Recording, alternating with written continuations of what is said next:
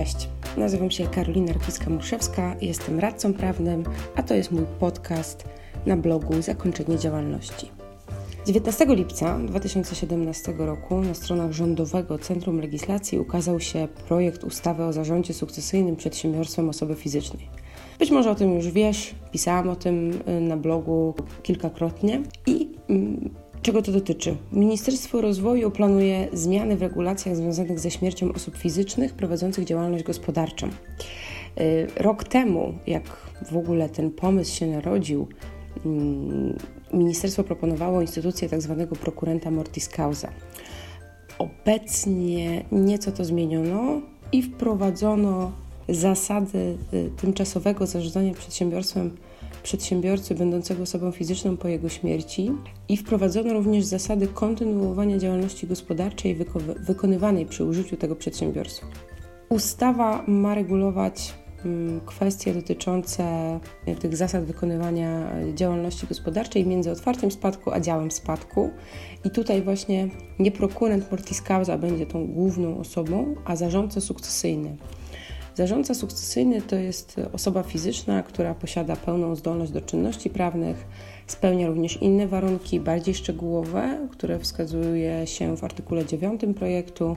Między innymi chodzi tutaj o to, żeby była to osoba fizyczna, żeby posiadała pełną zdolność do czynności prawnych. Nie może być to również taka osoba, wobec której prawomocnie orzeczono zakaz prowadzenia działalności gospodarczej. No i taki zarządca sukcesyjny będzie zarządzał przedsiębiorstwem, które stanowi wyodrębnioną część spadku, będzie wykonywał swoje czynności w ramach tak zwanego zwykłego zarządu, czyli jeżeli będzie chciał dokonać transakcji, na przykład sprzedaży nieruchomości znacznej wartości, będzie potrzebował już na to zgody spadkobierców. Zarządca sukcesyjny będzie czynił to w imieniu własnym, ale na rachunek spadkobierców, czyli następców prawnych przedsiębiorcy i jego małżonka, którym przysługuje udział w przedsiębiorstwie w spadku.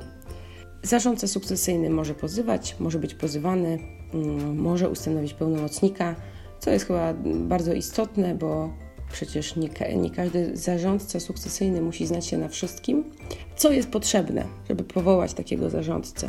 Wpis do C E I D G. No i tutaj y, różne będą uwarunkowania powołania tego zarządcy sukcesyjnego w zależności od tego, czy został on powołany jeszcze za życia przedsiębiorcy, czy po jego śmierci. Jeżeli za życia, to zarząd sukcesyjny powstaje z mocy prawa wraz ze śmiercią przedsiębiorcy. Y, mamy już wpis do C E I D G, mamy już wyrażoną wcześniej zgodę takiego zarządcy sukcesyjnego. Może być to albo prokurent, który był wpisany do C E I D G i z chwilą śmierci staje się zarządcą, jeżeli tak chciał przedsiębiorca, może być to inna również osoba, taki osobny zarządca sukcesyjny. Ważne jest bardzo, że zarówno samo powołanie, jak i zgoda zarządcy i prokurenta wymagają zgody na bycie zarządcą sukcesyjnym w formie pisemnej, tutaj pod rygorem nieważności. W drugim przypadku, czyli kiedy zarząd sukcesyjny nie był wpisany do C E I D G, tak, za życia przedsiębiorcy. Po śmierci przedsiębiorcy mogą tego zarządcę powołać małżonek, zapisobierca windykacyjny bądź osoba, która przyjęła spadek. Te dwie ostatnie osoby za, za zgodą małżonka i pozostałych spadkobierców. Można tego dokonać w formie aktu notarialnego i taki zarząd sukcesyjny powstanie z chwilą dokonania wpisu do C E I D G. Jeżeli żyje przedsiębiorca, to powstaje z mocy prawa, tak, z chwilą śmierci. Jeżeli nie żyje, a do, powołujemy tego zarządcę, to z chwilą dokonania wpisu do C E I D G. Co jest istotne, takiego zarządcę sukcesyjnego po śmierci przedsiębiorcy można powołać tylko w przeciągu y, dwóch miesięcy według założeń tego projektu. Nie wiem, czy to nie jest trochę za krótko, biorąc pod uwagę jakby czas na ogarnięcie się po śmierci bliskiej osoby. No niemniej jednak ustawodawca tak proponuje, tak na razie w tym projekcie jest. Może jeszcze tutaj jedna uwaga, kim jest ten zapisobierca windykacyjny, bo pojawiło się to pojęcie nie do końca może wszystkim znane. Zapisobierca windykacyjny jest to wskazana w testamencie osoba, w testamencie, który został sporządzony w formie aktu notarialnego i ta oznaczona osoba nabywa konkretny przedmiot zapisu z chwilą otwarcia spadku.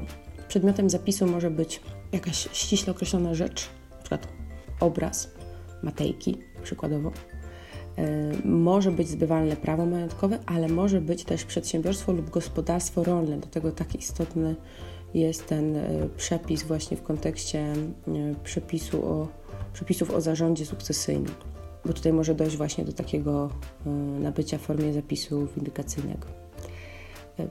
Jeśli chodzi o nazwę takiego przedsiębiorstwa, to ono funkcjonuje tak jak dotychczas, tylko tutaj dodatkowe oznaczenie pojawia się przedsiębiorstwo w spadku, czyli na przykład przewóz osobowy, taksi, Jan Kowalski w spadku. Jak odwołać zarządcę sukcesyjnego? I znowu tutaj dwie opcje. Może uczynić to jeszcze za swojego życia przedsiębiorca w dowolnym momencie, kiedy tylko zechce, w formie pisemnej, pod rygorem nieważności. Jeżeli po śmierci przedsiębiorcy pewne określone w ustawie podmioty chciałyby odwołać zarządcę sukcesyjnego, na przykład chciałby go odwołać następca prawny przedsiębiorcy, któremu przysługuje udział w tym przedsiębiorstwie, małżonek, mogą to uczynić, ale y, muszą zrobić to w formie aktu notarialnego, czyli zarówno powołać, jak i odwołać w formie aktu. Może też, może też po śmierci przedsiębiorcy odwołać sąd w razie, gdy zarządca sukcesyjny rażąco narusza swoje obowiązki. Oczywiście zarządca może też zrezygnować sam do śmierci przedsiębiorcy, czyli zanim przedsiębiorca umrze, musi to uczynić w formie pisemnej, po jego śmierci musi to zrobić przed notariuszem.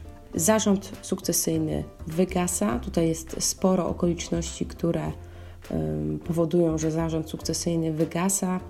Między innymi automatycznie z upływem miesiąca od dnia prawomocnego stwierdzenia nabycia spadku lub poświadczenia dziedziczenia, jeśli spadek nabyła jedna osoba w całości, z dniem dokonania działu spadku, z dniem ogłoszenia upadłości przedsiębiorcy, z upływem dwóch lat od śmierci przedsiębiorcy też automatycznie. I tutaj znowu jedna uwaga, dział spadku jest to albo umowa między wszystkimi spadkobiercami, albo orzeczenie z sądu między spadkobiercami, które wskazuje, w jaki sposób spadek jest dziedziczony. Co się dzieje z koncesjami, z zezwoleniami, z licencjami i tak dalej.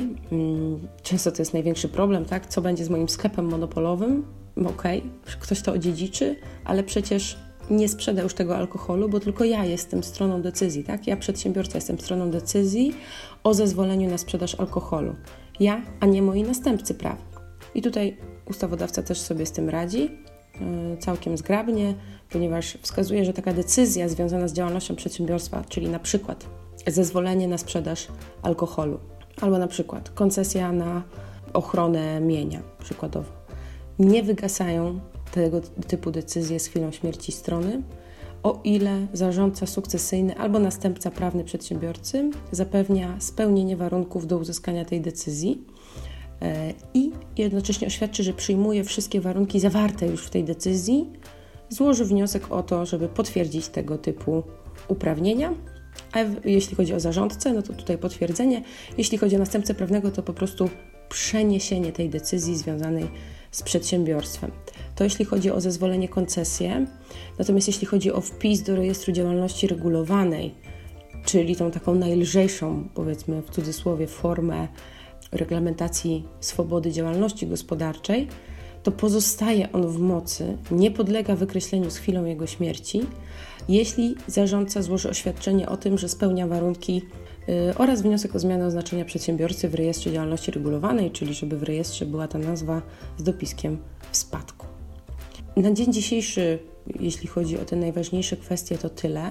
Nie jest oczywiście jeszcze yy, to ostateczny projekt, bo tak naprawdę na stronach Rządowego Centrum Legislacji trwa opiniowanie, trwa uzgadnianie. Ostatnie wpisy na tej stronie są z trzynastego września. Zostały opublikowane wówczas uwagi no, niektórych podmiotów, do których zwrócono się o opinię, na przykład opinia prezesa Głównego Urzędu Statystycznego, czy na przykład opinia Krajowej Rady Radiofonii i Telewizji, stanowisko też GIODO i tak dalej, i tak dalej. Na dzisiaj to wszystko. Dziękuję Ci bardzo za wysłuchanie tego podcastu. Zachęcam oczywiście do subskrybowania, też do lajkowania mojego bloga na Facebooku.